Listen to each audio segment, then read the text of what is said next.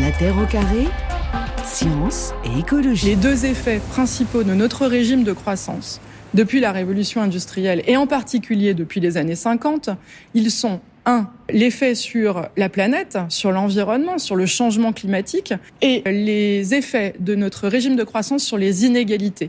C'est aujourd'hui que dans nos économies, on a retrouvé le niveau d'inégalité de la fin du 19e siècle. Et ça, c'est absolument dramatique, puisque si on a de la croissance, c'est pour améliorer le niveau euh, de vie de la population. Or, il y a certaines populations qui ont bénéficié bien plus de la croissance que euh, d'autres. La voix de l'économiste Anne-Laure de Latte en 2019 sur France Culture. Là, Laurent, vous êtes donc avec nous cet après-midi pour la sortie de ce livre Économie pour le 21e siècle aux éditions de la Découverte. C'est à la fois donc une critique de votre propre discipline, mais aussi une proposition pour refonder justement euh, l'économie en prenant en compte les préoccupations écologiques et sociales de notre époque.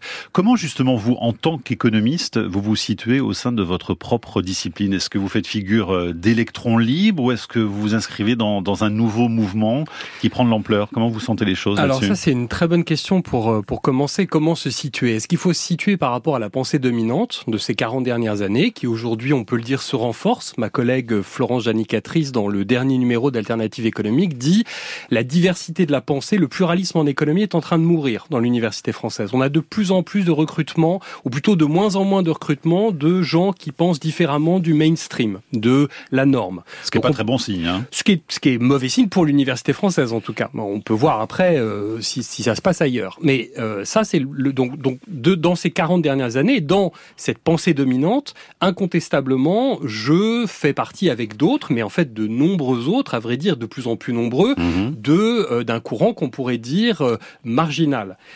La question c'est, est-ce que c'est vrai par rapport à toutes les autres disciplines, les autres sciences sociales et les sciences du vivant? Est-ce que la pensée économique que je représente, dont vous disiez très justement qu'elle articule la question écologique et la question sociale, est-ce qu'elle est reconnue par exemple par la biologie, par les sciences physiques, etc., par la communauté environnementale internationale? La réponse est oui. Hein, je vous renvoie à ce que disait Antonio Gutiérrez à la fin de l'année dernière avec une, une mhm. critique virulente mhm. de la croissance économique. C'est quand même le secrétaire général des Nations Unies qui vous dit le système économique actuel tel qu'il qu'il est pensé, tel qu'il est construit, ne fonctionne pas. Et puis après, vous pouvez replacer dans un temps encore plus long, qui est la discipline économique depuis son invention, c'est-à-dire en fait ça, 2500 ans. Bah, ça remonte à Xénophon et Aristote au mmh. IVe siècle avant notre ère. Ça fait 2500 ans de pensée économique. Donc on fait de l'économie depuis l'Antiquité. Depuis l'Antiquité, et à ce moment-là, si vous voulez, Aristote dit clairement que l'économie c'est la coopération pour le bien-être. Donc en fait, je suis en phase avec de très très nombreux courants dans l'histoire de la pensée, mais il est vrai que depuis 40 ans,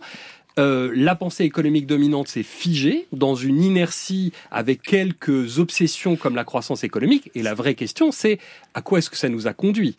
Et quelle est la responsabilité de cette pensée économique dominante, économique dominante dans la situation actuelle? C'est l'objet de notre discussion évidemment avec vous, mais juste pour vous présenter, pour vous distinguer justement par rapport à, cette génération même un peu qui vous qui vous précède, comment vous présentez comme économiste écologique et comment on peut vous nommer Économiste écologique, ça me va très bien parce que ça, met directement au cœur la question écologique. Et donc ça fait de l'économie une réalité indissociable avec la question écologique. Donc économiste écologique, ça me va très bien et ça correspond à mes travaux. Ouais. Et vos étudiants là auxquels vous enseignez, est-ce qu'ils remettent aussi largement en cause euh, cette économie que vous décrivez comme aveugle, euh, dont on sent bien qu'elle est aussi vieillissante, qui s'appuie donc sur euh, des dogmes, celui de la croissance en particulier Est-ce qu'ils font beaucoup bouger les lignes? Est-ce qu'ils sont en demande d'une autre économie aussi? Mais c'est parfaitement clair. C'est parfaitement clair en France, c'est parfaitement clair en France à la fois dans les grandes écoles, dans les universités, dans tous les types d'écoles, les écoles d'ingénieurs, etc. Vous avez une critique qui est aujourd'hui globale des enseignements d'économie. Les économistes eux-mêmes, dans les études qui sont conduites auprès des chercheurs,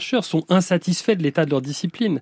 Donc il y a quelque chose, il y a un chiasme complètement incroyable, et c'est à ça que tente de, répondre ce livre, c'est-à-dire remettre un petit peu de cohérence. On a d'un côté des gens qui apprennent l'économie, qui ont une conscience aiguë du fait que c'est complètement divergent par rapport au monde qu'ils ont sous les yeux, des gens qui pratiquent l'économie, qui ne sont même pas satisfaits de ce qu'ils pratiquent, et donc on se dit, mais en fait c'est une croyance complètement morte, en fait, qui, qui ne repose plus sur rien d'intéressant, et donc il faut effectivement euh, bah, renouveler en profondeur, donc ça veut dire à la fois critiquer et proposer. Et donc c'est ce que vous faites dans, dans cet ouvrage, c'est un peu aussi pour eux que vous écrivez finalement ce, ce, manuel pour vos pour étudiants? Absolument, c'est pour elles et c'est pour eux. Et c'est moi ça fait 20 ans que j'enseigne, en France, aux États-Unis, dans différents types types d'écoles avec différents types de publics, des ingénieurs, des gens de Sciences Po. À Sciences Po, on a le monde entier, donc c'est des étudiants internationaux. Et vous les sentez très affectés par les crises qu'on traverse là aujourd'hui? Ah oui, ils sont très très préoccupés. Enfin, ils sont, il y en a même certains qui sont déprimés, qui sont vraiment déprimés. Mais moi, j'en parle ouvertement avec elle et avec eux parce que d'abord, on parle de ça. Moi, je fais des cours sur la post-croissance, je fais des cours sur l'économie du bien-être. Donc, le point de départ du cours, c'est ça. Le point de départ du cours, c'est le constat. Le constat qu'on a entendu dans le journal. Il n'y a pas besoin d'aller très très loin. La Californie, la Californie dont le gouverneur disait il y a trois mois, c'est formidable, on est en train de rattraper le PIB de l'Allemagne. J'ouvrais ce matin le San Francisco Chronicle, qui est le grand quotidien de San Francisco. Il n'y a que des articles sur on va être balayé par la tempête. Hmm. Donc, si vous voulez, on est là, on est là au cœur de, de la question. On va écouter cette étudiante d'AgroParisTech. C'était le 30 avril. On se souvient de ce moment très particulier à l'occasion du discours des diplômés. Les diplômés de 2022 sont aujourd'hui réunis et nous sommes plusieurs à ne pas vouloir faire mine d'être fiers et méritantes d'obtenir ce diplôme à l'issue d'une formation qui pousse globalement à participer aux ravages sociaux et écologiques en cours. Nous ne croyons pas que nous avons besoin de toutes les agricultures. Nous voyons plutôt que l'agro-industrie mène une guerre aux vivants et à la paysannerie partout sur Terre. Nous pensons que l'innovation technologique ou les start-up ne sauveront rien d'autre que le capitalisme. Nous ne croyons ni au développement durable, ni à la croissance verte, ni à la transition écologique, une expression qui sous-entend que la société pourra devenir soutenable sans qu'on se débarrasse de l'ordre social dominant. Voilà, Éloi Laurent, une étudiante d'AgroParisTech le Tantaville, avec des mots qui, euh, qui ont eu beaucoup d'écho et qui pèsent aussi, parce qu'ils représentent aussi une partie de cette génération. Ah oui, ça représente une partie de cette génération. On peut d'ailleurs discuter en fait euh, des termes qui sont employés. Quand par exemple elle dit la transition euh, veut dire nécessairement qu'on changera pas le système. Moi, ce que j'explique dans l'introduction du livre, c'est que la transition en particulier, si on parle de transition juste, en fait, c'est un terme qui est très utile parce que la transition, transitio en latin, c'est le passage. Et on voit qu'on a une fenêtre de tir en fait relativement étroite, de l'ordre de 10 à 15 ans pour changer radicalement le système économique et arriver en fait à trouver un passage vers la deuxième moitié du 21e siècle. Mais c'est vraiment ça qui est en question. Mais on ne changera pas le système économique si on ne change pas la pensée économique. Et de ce point de vue-là, moi je crois qu'on est presque à l'aube d'un mai 68 en économie. C'est-à-dire qu'on on a vraiment des étudiantes et des étudiants qui se révoltent en fait. Mais dans quelle proportion finalement? Oui, vous les, vous les sentez tous très concernés ou encore euh, Qu'est-ce que c'est qu'une transition? C'est toujours euh, d'abord une minorité vous avez d'abord 10-15% des gens qui commencent à faire bouger, les choses, et puis ensuite vous avez des gens qui attendaient un petit peu de voir dans quel sens ça allait aller. Et en un sens, c'est aussi ça l'utilité le, de, ce, de ce manuel, c'est aider la jeunesse à basculer. Parce que quand on bascule et qu'on est seul à le faire, on a le sentiment d'être le perdant de l'affaire. Parce que si tout le monde reste sur le système d'avant et que nous on s'engage dans un système différent, effectivement on a le sentiment. Donc je crois que il faut vraiment aider en fait euh, cette jeunesse à basculer vraiment vers ce monde de la transition écologique et ça va passer par un mai 68 de l'économie. Je pense, je pense que c'est en fait euh, à bas bruit, c'est ce qui se passe mm. déjà. Enfin, il y a déjà des, des, des manifestes d'étudiants révoltés au Royaume-Uni contre les enseignements d'économie qui perçoivent qu'en fait la force d'inertie est là. Je vais vous dire quelque chose d'assez grave. Euh, quand on se repenchera sur l'époque qu'on est en train de vivre dans euh, 10 ou 20 ans, on aura à l'évidence le lobby des énergies fossiles euh, qui sera mis en cause. Et il l'est déjà. Le lobby des économistes, en fait, n'est pas moins euh, agissant dans l'inertie actuelle. Je pense que l'économie, la pensée économique est devenue la force d'inertie principale contre la transition écologique et qui perpétue un modèle et qui continue à convaincre des gens qui n'ont pas beaucoup de notions C'est celui de la croissance à tout prix, finalement, qui, est, pas seulement qui, la qui devient insoutenable aujourd'hui c'est la croissance, c'est l'efficacité, c'est la production, c'est la consommation, c'est le fait de lutter contre les protections collectives, d'expliquer les services publics sont inefficaces, que la protection sociale c'est coûteux et ça ne rapporte pas. C'est un système vraiment d'ensemble et c'est justement ça que je dénonce dans le livre. C'est au-delà même de la croissance. Ce défi désormais qui est le nôtre et de changer d'échelle, de généraliser partout cette dynamique, de redevenir une grande nation de recherche, d'innovation, d'agriculture et d'industrie. Réindustrialiser, réconcilier la croissance et l'écologie de production. Ça, c'était le 12 juillet 2021. Emmanuel Macron, au cours de son allocution télévisée, donc il veut réconcilier la croissance et l'écologie de production. Alors, je profitais de votre venue, Éloi Laurent, pour essayer de nous éclairer sur ce terme, parce qu'on ne sait pas d'où il vient, ni exactement ce qu'il veut dire. Est-ce que depuis un an, euh, on a des éléments pour essayer d'éclairer la situation ou pas? Alors, peu de recherches ont été quoi l'écologie de production? On vraiment d'autres choses, mais euh, non. En fait, ce concept n'existe pas. L'écologie de production, ça n'existe pas, euh, excepté, je pense, dans l'esprit d'un conseiller de, de l'Élysée. On a vu avec les vœux que malheureusement, voilà, les discours du président peuvent faire l'objet de relectures un petit peu, euh, comment dirais-je, fautives. L'obsession de la croissance, ça reste donc le, mantra quand même de l'écrasante majorité des économistes aujourd'hui, celle aussi euh, bah, de ceux qui nous gouvernent dans le monde entier. C'est tout ça le problème, parce que c'est une perte de temps aussi finalement, non, par rapport à ce que vous décrivez. Est-ce qu'il faudrait engager comme transition et comme bascule? Clairement, c'est une perte de temps parce que comme euh, comme ça a été dit, euh, le, la croissance non seulement ça fait des dégâts absolument colossaux sur la biosphère. Bon, concrètement, hein, il faut se dire les choses. La biosphère est en train de s'effondrer. Ça ne veut pas dire qu'on va tous mourir demain et ça ne veut pas dire que la biosphère ne se remettra pas et que l'espèce humaine est condamnée. Mais il faut regarder les choses en face. Il y a de gros effondrements. Il y a des effondrements qui sont considérables et qu'on voit, euh, ce qu'on appelle les bombes climatiques en Californie. Moi, j'appelle ça des monstres climatiques, ce qu'on a vu cet été, c'est-à-dire qu'on va vraiment vers euh, des, des, des, périodes qui vont être des périodes de choc, avec le choc, le choc pandémique qu'on a vécu dans le Covid-19, etc. La raison de cet effondrement, de cet effondrement partiel qui devient de plus en plus systémique, c'est le fonctionnement du système économique. Personne ne conteste ça dans la communauté environnementale. La raison pour laquelle la biosphère est en train en partie de s'effondrer, ce sont nos structures de production et de consommation. Ce qui veut dire que ces structures de production et de consommation sont en train de se détruire elles-mêmes, puisque si elles détruisent leur fondement qu'est la biosphère, il n'y aura plus d'économie. C'est totalement irrationnel. Donc il y a un constat de chercheurs qui est, puisque nous avons sous les yeux cette réalité, il faut inventer un autre système qui soit davantage rationnel. Et puis après, il y a un constat d'enseignants, de professeurs, qui est cette détresse grandissante dans la jeunesse par rapport à un enseignement qui n'est pas à la hauteur du monde tel qu'il est. Voilà. Et puis après, un constat de citoyen qui est, vous parlez à peu près avec n'importe qui, et on vous dit, le système économique actuel est fou, c'est complètement fou, c'est, ça ne fait de doute pour personne. Donc il est temps maintenant de proposer des alternatives robustes et de, de construire des nouveaux enseignements, une nouvelle pensée, un nouveau débat public en économie. Message de Benoît sur franceinter.fr. Ce monsieur est un écolonomiste. Je ne sais pas si ça vous va comme euh, Alors, euh, qualificatif.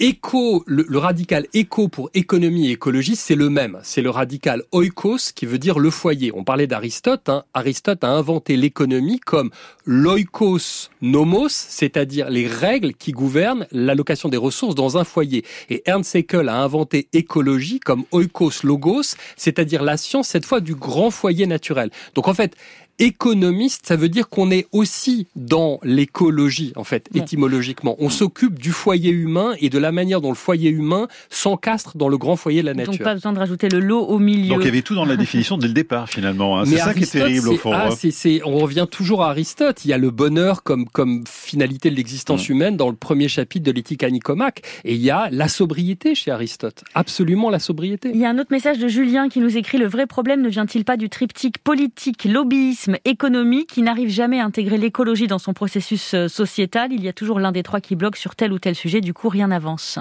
Oui, on peut dire ça. Alors rien n'avance, non, je dirais pas ça. Il y a beaucoup de choses qui avancent. Et la question, c'est ce manuel-là n'aurait pas été possible si j'avais l'idée que ça ne servait à rien, que c'était dans un monde qui allait le recevoir simplement par un grand silence gêné.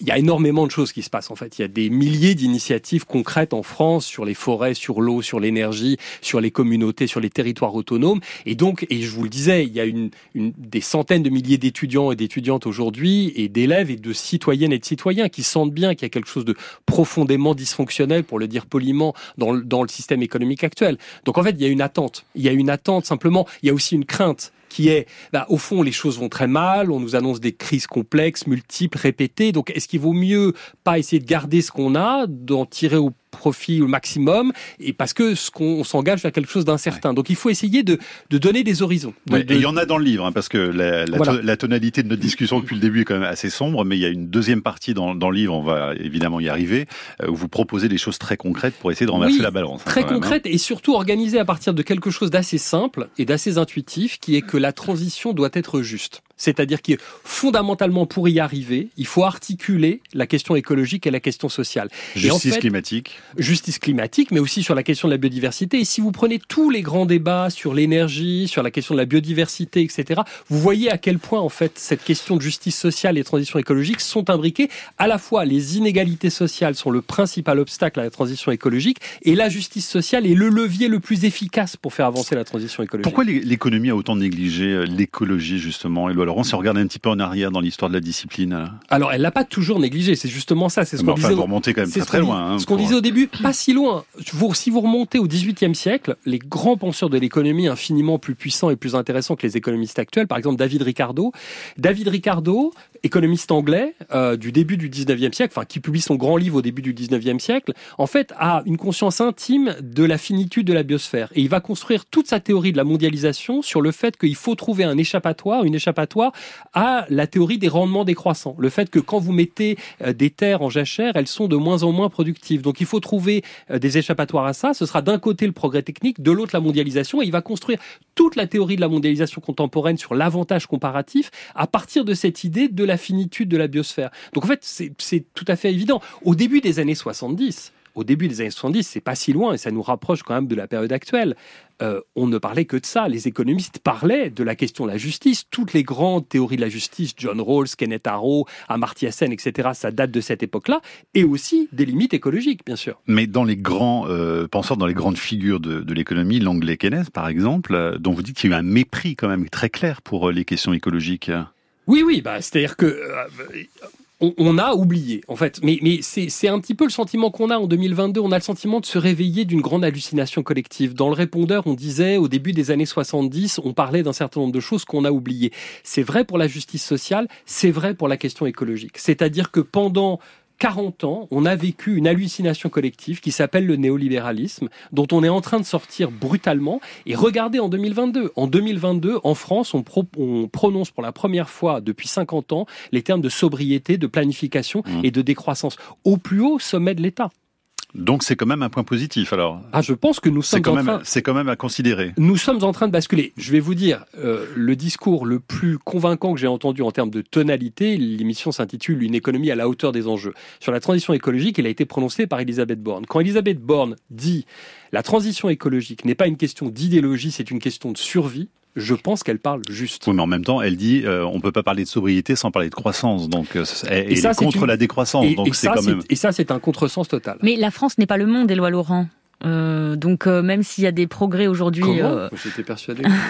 non, mais comment on, on globalise tout, tout, ça? Vous, vous bah, dites déjà, on vous faites référence au mai 68. comment est-ce qu'on fait mai 68 dans des pays aussi en, en développement bah, qui sont... Par exemple, Ludivine Bantigny a bien montré que mai 68 était un événement global. Donc déjà, on peut penser que c'est pas seulement en France que ça se passe. Et je peux vous dire, au Royaume-Uni, aux États-Unis, en Europe, dans plein de pays, vous avez une vraie révolte contre l'économie dominante des étudiantes et des étudiants. D'ailleurs, plus prononcée qu'en France. C'est particulièrement vrai pour le Royaume-Uni.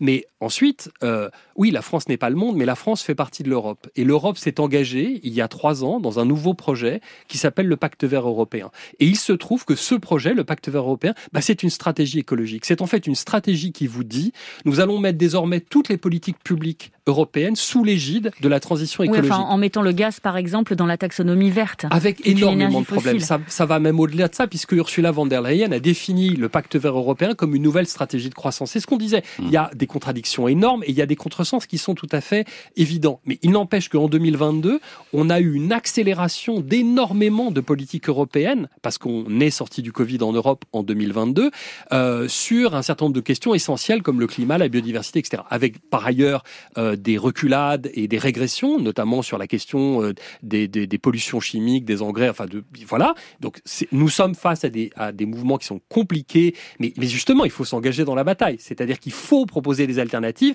montrer à quel point elles existent, montrer à quel point ça peut être utile pour comprendre le monde et pour changer le monde. Thank you very much for inviting me and, uh, merci, merci beaucoup de m'avoir invité. Vincent et moi-même avons rédigé un article dans les années 60, époque à laquelle il existait um, deux biens, les biens um, privés et les biens publics. Bien. Et donc on s'est dit, bon, on ne peut pas continuer ainsi avec cet état de fait. Et qu'on vient de méditer à présent sur des catégories plus amples. Et donc ces biens communs seraient donc euh, des biens qui sont caractérisés par la difficulté d'exclure l'autre. La voix d'Elinor Ostrom. C'était en juin 2011, un an euh, avant sa mort. Et euh, cette voix, eh bien, on l'écoute parce que c'est un exemple que vous citez dans votre ouvrage, euh, Éloi Laurent, pour réinventer la coopération sociale en vue d'accomplir précisément la transition écologique. Qu'est-ce qu'elle proposait justement, Elinor, Elinor Ostrom ah, C'est plus que ça. Elinor Ostrom, pour moi, c'est l'économiste du 21e siècle. C'est-à-dire que Elinor Ostrom, c'est émouvant parce qu'à l'époque, on travaillait ensemble exactement quand elle faisait ce discours sur la traduction en français de son, son discours pour le Nobel qu'elle avait reçu. Et, euh, et c'était quelqu'un de vraiment extraordinaire, très généreux et, qui travaillait en permanence avec les étudiantes et les étudiants justement et avec les autres chercheurs avec un esprit vraiment de générosité. Et, et Linus Drom, c'est quelqu'un qui, au début des années 90, dans un livre extraordinaire, euh, dit, bah, au fond, Gareth Hardin, qui a écrit en 1968 l'article sur la tragédie des communs, se trompe, en fait. Elle vient de parler là de son, de son mari Vincent, avec lequel elle a commencé à travailler en Californie sur la gestion de l'eau, dans les années 70. Et elle dit, bah, en 1968, Gareth Hardin a publié cet article, La tragédie des communs, qui nous dit, en fait, on n'y arrivera jamais en tant qu'espèce humaine, parce que dès que vous mettez les humains en présence les uns des autres, ils commencent à hmm. développer des comportements égoïstes qui conduisent à la ruine collective, et donc c'est l'image du et des moutons, et donc on n'arrivera jamais à s'entendre. Et elle dit, bah d'abord, elle commence à, conduire des expériences en laboratoire pour montrer qu'en fait, les gens sont beaucoup plus coopératifs que ne le dit la théorie économique standard, euh, que l'homo economicus euh, égoïste et rationnel, ça n'existe pas. Puis après, elle va sur le terrain, elle va voir toutes les communautés humaines qui en fait arrivent à exploiter de façon soutenable des ressources naturelles depuis des milliers d'années. Elle se rend compte qu'en fait, ça fonctionne très bien en pratique. Souvent, les économistes pensent que les choses qui marchent en pratique doivent euh, absolument ne pas marcher en théorie. Et donc, ils passent leur vie à écrire des articles pour montrer que des choses qui marchent très bien en pratique ne marchent pas en théorie. Donc elle met en avant l'intelligence collective réellement. Elle met hein. en avant l'intelligence et la coopération sociale écologique. Et Elinor Ostrom, c'est un extraordinaire espoir quant à la capacité des communautés humaines à sortir des crises écologiques par la justice Alors comment exactement, justement, euh, comment on peut raccrocher les wagons là par rapport à sa pensée et par rapport aux défis qui sont les nôtres aujourd'hui en matière d'écologie et de justice sociale? La forêt amazonienne. Dans le répondeur, on disait une bonne nouvelle de l'année 2022, c'est l'élection de Lula et c'est le fait que Marina Silva revient au mhm. ministère de l'Environnement. Lula, ça a été le président qui a présidé au Brésil à la plus grande période de ralentissement de la déforestation. On n'est pas encore sur de la reforestation, mais en tout cas de protection de la forêt amazonienne de ces 50 dernières années. Si vous regardez le moment où Lula a gouverné le Brésil, la déforestation décline de façon spectaculaire. Pourquoi? Parce qu'il a mis en place une politique sociale écologique et qui a notamment visé à donner plus de pouvoir aux communautés indigènes et aux communautés autochtones qui s'organisent avec leurs propres principes de justice pour conserver la forêt amazonienne. Si vous regardez aujourd'hui une carte de la déforestation en Amazonie sur les 30 dernières années, vous voyez que toutes les zones qui ont été ravagées sont des zones qui sont contrôlées par l'État et qui ont été données aux multinationales. Toutes les zones préservées sont les zones des communautés autochtones. Sauf que l'intelligence collective, c'est l'intelligence de population qui vote aussi pour les bonnes personnes. Or, euh, avant Lula, il y a eu Bolsonaro quand même. Donc, Certainement, euh, mais on peut dire que la population brésilienne a fini par voter pour la bonne personne. Et puis quand elle a eu le choix, c'était pas entre Lula et Bolsonaro, c'était Dilma Rousseff. Donc c'était déjà quelque chose d'autre. Mais ce qui est clair, c'est que dans la période la plus actuelle, la plus récente et sur un sujet brûlant, puisque vous avez vu l'article qui est sorti il y a trois jours et qui montre qu'il y a un vrai doute sur le fait que la forêt amazonienne soit en train de mmh. basculer du mauvais côté, c'est-à-dire que véritablement soit en train euh, de se dégrader de façon irrémédiable. C'est une question essentielle et on a des preuves scientifiques empiriques du fait qu'on peut mettre en place des politiques publiques de justice sociale qui, qui, qui, conduisent à la préservation de ressources absolument essentielles à partir de tous les travaux d'Elina Rosdrom. Et moi, dans le livre, de façon claire, j'en fais l'économiste du 21e siècle. Donc clairement, vous allez répondre à Arnaud qui demande si face à l'inaction des politiques et le manque d'implication de nombreux citoyens, il ne faudrait pas en arriver à une forme de dictature environnementale. Clairement, la réponse est non pour bah, vous. C'est précisément ce que euh, Hardin dit à la fin de son papier. Hardin dit à la fin de son papier, bon, bah, puisqu'on n'y arrivera jamais, il va falloir une coercition mutuellement acceptée. Un peu comme le Covid finalement, quelque part, où on a accepté des choses. C'est ça, une dictature verte, et il fait écho à Antionas qui euh, euh, écrit plus tard le principe responsabilité, la même idée. Et Inorz montre que c'est la démocratie, c'est l'auto-organisation, ce sont les communautés locales qui vont permettre, en fait, en mettant en place des règles de réciprocité, de confiance et de justice, de pouvoir précisément exister. Et de manière très intéressante, dans les grands principes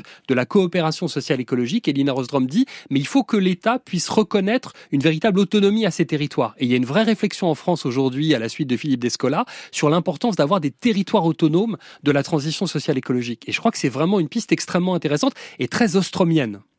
Question de Patrice également, en reprochant à nos dirigeants de ne pas se soucier suffisamment de l'écologie, on oublie qu'ils sont élus par des personnes qui auraient le choix de donner leur voix à des élus plus intelligents, mais qui ne le font pas parce que trop soumises aux injonctions commerciales incessantes et destructrices. C'est une boucle infernale. C'est pas ça, c'est que la démocratie, c'est pas que les élections. La démocratie, c'est tout ce qui se passe entre deux élections. Hein, pendant longtemps, on a pensé que la Russie était euh, une démocratie parce que, enfin, dans la période post-communiste, parce qu'il y avait des élections qui étaient relativement libres. Sauf que le débat public était totalement verrouillé et qu'aujourd'hui, on se rend compte à quel point, en fait, le système russe est un système autocratique. La France, c'est la même chose. C'est-à-dire que, enfin, heureusement pas la même chose du point de vue autocratique, mais le débat public, si le débat public est dégradé et si on a en particulier un débat public en économie qui est en permanence verrouillé, Jean-Paul Fitoussi aurait dit un débat interdit, eh ben, on a un problème. Donc c'est pas que les élections, c'est aussi le débat public. Et si ce livre veut contribuer à quelque chose, c'est restaurer un débat public en économie qui soit rationnel et qui soit utile. Autour donc de cette idée de transition juste, hein, Éloi Laurent, porteuse donc d'espoir, euh, sauf que évidemment il faut euh, pour ça mesurer toutes les inégalités, et il y en a beaucoup, et d'ailleurs vous les définissez aussi dans, dans ce livre. Euh, quelques exemples d'ailleurs aujourd'hui d'inégalités qui vous paraissent importantes à, à combattre pour arriver sur la piste de la transition juste ben, Il suffit de regarder l'actualité telle qu'elle est sous nos yeux. Précarité énergétique, insécurité alimentaire. Voilà, deux inégalités absolument majeures qui ravagent ce pays depuis des mois, dans une certaine indifférence, je dois bien le dire.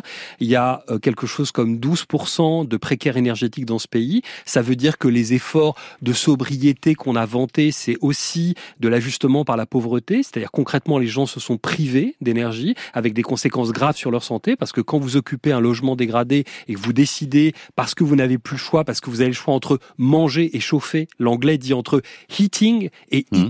Chauffer ou manger. D'accord? Ce qui est ce qu'on voit au jour le jour, euh, ce que les Britanniques euh, ont, on doit faire face, euh, ce à quoi ils doivent faire face, parce que leur service public a été a été dégradé, parce que l'État s'est effondré, parce qu'au nom de cette folle logique économique, le Royaume-Uni est un pays qui a été dévasté, et on pourrait dire dévasté par la croissance économique précisément. Et on voit l'état de son hôpital en ce moment avec le Covid. Mais hein. on voit l'état de tout. Il n'y a plus rien qui marche au Royaume-Uni. Ça devrait quand même être une leçon pour nous autres Français. C'est vers ce modèle-là qu'on veut aller. C'est ça qu'on veut. On veut avoir euh, euh, six jours d'attente dans les urgences avant de pouvoir voir un médecin. Donc il faut effectivement se, se, se réveiller sur le fait qu'on a besoin d'institutions collectives fortes. Les services publics en font partie. Une transition qui doit commencer par les plus puissants et les plus riches. Il est toujours bon de le rappeler. Et on va écouter pour ça Thomas Piketty c'était en 2015. Pour la première fois, on essaie euh, d'étudier l'évolution des inégalités dans les émissions de carbone au niveau individuel. C'est-à-dire qu'au lieu de simplement regarder les inégalités entre pays, entre la Chine, l'Europe, les Américains, on ajoute le fait qu'à l'intérieur de chacun de ces pays, il y a d'énormes inégalités, euh, des personnes qui polluent énormément, d'autres qui polluent beaucoup moins. Et lorsqu'on concentre l'effort sur vraiment les plus gros pollueurs au niveau mondial, les plus gros émetteurs de carbone au niveau mondial, là, on a euh, plus de 50% de l'effort qui devrait reposer euh, sur les États-Unis, entre 15 et 20% sur l'Europe, et, moins de 10% sur la Chine. Donc oui, il y, a des, émissions de carbone partout, y compris dans les pays émergents. Mais si on se concentre sur les plus gros émetteurs au niveau individuel, ceux qui vraiment dépassent complètement les bornes par rapport à ce qui est soutenable dans le long terme, alors l'essentiel des efforts doit quand même être euh, fait par les pays riches et en fonction notamment du niveau de consommation, du niveau de revenu. Voilà, Thomas Piketty. Vous êtes d'ailleurs de la même espèce d'économiste, euh, Éloi Laurent, ou pas? Puisqu'on essaie de vous distinguer par rapport à la... Mais en tout cas, ce que je peux vous dire, c'est que le papier dont parle Thomas Piketty, il l'a coécrit avec Lucas Chancel, qui est aujourd'hui professeur euh, à Sciences Po, et qui était un papier juste avant la COP 21 sur la question euh, de, de l'application de la grille d'analyse des inégalités à la question du carbone. C'est octobre 2015, ça, Voilà, et, et, et Lucas Chancel vient de faire paraître dans une très, dans une revue très très euh, influente un papier qui fait le point sur ces données sur les inégalités. invité pour ça. de carbone. Et donc c'est très intéressant, c'est-à-dire qu'on voit le passage des inégalités sociales aux inégalités écologiques et, et, la manière dont les inégalités sociales et les inégalités écologiques fonctionnent ensemble, ce que Lucas Chancel appelle les inégalités insoutenables. Et qui est responsable de quoi et avec quelles conséquences pour, qui, hein, Exactement. c'est exactement très ça. Hein. exactement la question de la responsabilité et de la vulnérabilité. Et il y a, y a vraiment une école aujourd'hui de chercheurs et de chercheuses autour de cette question justice sociale, transition écologique. Question d'Agnès qui revient sur euh, vos propos du début de l'émission, Éloi Laurent. Est-ce que vous êtes sûr que dans les écoles de commerce, les étudiants sont sensibles à vos propositions? Leur objectif n'est-il pas plutôt de gagner un maximum d'argent? Le chemin doit être long par rapport au fait que vous disiez que les, étudiants étaient tous hyper angoissés et, concernés J'ai pas dit qu'ils étaient toutes et tous. J'ai dit que j'en voyais beaucoup et que euh, ceux que j'avais, mais évidemment il y a un biais de sélection puisqu'ils viennent à mon cours et donc ils, sont sans doute un peu plus concernés ou mieux informés. Mais euh, il n'y a pas des petits Patrick Pouyanné ou des petits Elon Musk Mais sûrement, mais sûrement, il y en a sûrement et peut-être encore pire des petits Patrick Musk ou euh, Elon Pouyanné. Mais mais mais il me semble entendre dans les écoles de commerce qu'au minimum, on fait semblant de se préoccuper de cette question de l'éco-anxiété ou de la préoccupation écologique euh, montante des étudiants. Donc, à, quel degré de sincérité Et ensuite, parce qu'il y a un autre danger. L'autre danger, c'est une fois qu'on a fait euh, sa révolution écologique, une fois qu'on a compris qu'il fallait des cours sur la transition écologique, on peut pas garder les mêmes cours d'économie. On peut pas faire vivre les étudiants dans bah un univers parallèle où on a d'un côté, euh, disons, des politiques de la terre et de l'autre une économie extraterrestre. Ça, Ça, c'est pas possible. Et donc, le, livre veut aussi essayer de concilier les deux parce qu'il faut surtout pas arriver à un moment où on a des cours d'économie totalement inchangés et de l'autre, des cours où on vous explique que la biosphère se dégrade et en un sens, on sait jamais pourquoi. Il faut vraiment faire s'intersecter les deux. Au, risque de dégoûter aussi les étudiants à tout jamais et de même quitter la discipline, parce que c'est aussi peut-être un des risques, De l'économie? Ah bah non, ça redonne du sens complètement à l'économie. Si vous faites de l'économie comme Elinor Ostrom, vous pouvez en faire pendant tout le 21e siècle. Mais si c'est les vieux dogmes qui restent toujours présents... Ah, ça c'est sûr. Ça c'est aussi un problème. Ça c'est sûr. Et vous si on a les lunettes aujourd'hui euh, pour envisager la société autrement et qu'à côté de ça, on est des. Mais c'est ça, c'est vraiment le problème. Et c'est pour ça que j'ai appelé le livre Économie du 21e siècle, parce que je ne veux pas de ce débat entre orthodoxie et hétérodoxie. C'est pas la question orthodoxe-hétérodoxe. C'est la question, c'est est-ce que l'économie vit avec, son siècle ou pas? Et si on gouverne des économies du 21e siècle avec une pensée économique du 20e siècle, bah, effectivement. Et c'est le cas encore aujourd'hui. Hein. Et c'est le cas. Nous, évidemment, nous courons à la catastrophe. Éloi Laurent, Gérard demande si votre livre est facile à lire. Oui, oui, il est facile. Ah bah il, va pas dire le contraire. Bien sûr, je il est même bouleversant. c'est ça. Oui, oui. Avec de très beaux tableaux, de très beaux schémas. Il est par vraiment le grand public ou pas? Est-ce qu'on peut voir des pistes euh, ou, ça s'adresse quand même à des, des, gens qui sont un petit peu euh, Je l'ai écrit pour qu'il soit accessible au plus grand nombre. Euh, la question a-t-il réussi? Est-ce que j'ai réussi? Eh ben, Mon Gérard, intention. Gérard, achetez le livre et vous nous direz. Mon intention était celle-là.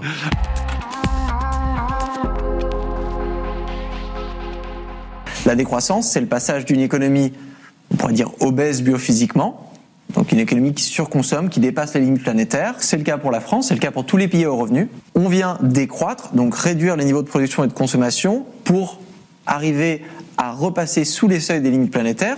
Et ensuite, une fois qu'on est là, bah, ça sert à rien de continuer à décroître. Donc là, ensuite, il faut rester stationnaire. Donc moi, c'est ce que j'appelle la post-croissance aussi. Donc c'est comment est-ce qu'on peut prospérer sans croissance dans cette économie qui est stationnaire en termes de production et de consommation, mais qui peut être euh, une économie quand même où les capacités intellectuelle, spirituelle, culturelle, institutionnelle continue d'évoluer et de se développer. Voilà, Timothy Paric, nouvelle génération aussi d'économistes. C'est hein. l'avenir, c'est l'avenir. Et la post-croissance aussi. Et la post-croissance, et, euh, et, voilà, et son livre qui, euh, qui a rencontré un large public mérité, qui est un excellent livre, Ralentir ou Périr, euh, que j'avais eu la chance, moi, de lire avant sa sortie et que j'ai eu la chance de commenter parce que Timothée a, a, a, voulu faire un effort collaboratif sur son livre et donc l'a envoyé à toute une communauté de chercheurs qui ont pu comme ça nourrir un petit peu sa réflexion.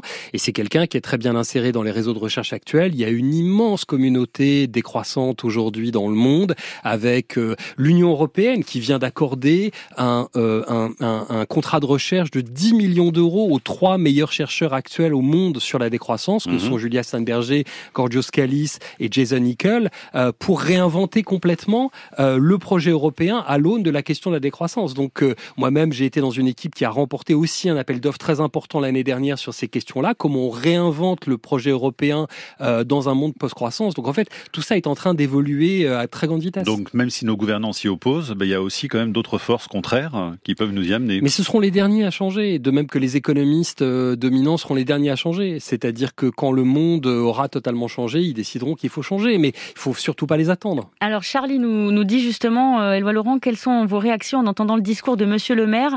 Alors, il n'a pas la citation, je l'ai pas non plus, mais il dit que les très riches vont se responsabiliser, aider l'État et les plus pauvres, alors qu'ils gardent leurs milliards. Oui, alors bon, Bruno Le Maire, euh, voilà, euh, c'est l'économie du XXe siècle. Je peux pas dire autre chose. C'est le ministre de l'économie du XXe siècle. Vous écoutez ses, ses vœux, euh, il souhaite de la croissance et on lui fait remarquer que bah, peut-être faudrait un peu d'écologie. Il dit oui, mais de toute façon, l'économie est compatible avec l'écologie, la croissance est compatible avec le climat. Bon, tout ça est empiriquement faux. Hein. Chaque, chaque unité de croissance augmente les émissions de CO2, donc aggrave la crise climatique. Vous dites c'est l'économie du XXe siècle, Bruno Le Maire. Vous, parfois, vous pourriez être tenté, vous ou d'autres que vous connaîtriez, euh, de faire de la politique, par exemple? Non, enfin, je veux dire, pas de la politique au sens euh, être élu, etc. C'est un métier, bah, c'est une vocation. Ministre de l'économie, Éloi Laurent. C'est une vie. Non, non, c'est une vie, c'est un choix. Moi, je suis chercheur, euh, enseignant. J'ai besoin de ce contact-là avec avec mes collègues, avec les étudiantes, avec les étudiants. Voilà, c'est un métier que je respecte beaucoup. Moi, j'ai j'ai été dans des milieux politiques et j'ai travaillé euh, à l'Assemblée nationale, au cabinet du Premier ministre. Je suis en contact avec un nombre incalculable de, de, politiciens en France, en Europe, etc. Donc voilà, je les respecte beaucoup. Euh, mais non, c'est un métier. La Terre au carré est un podcast France Inter.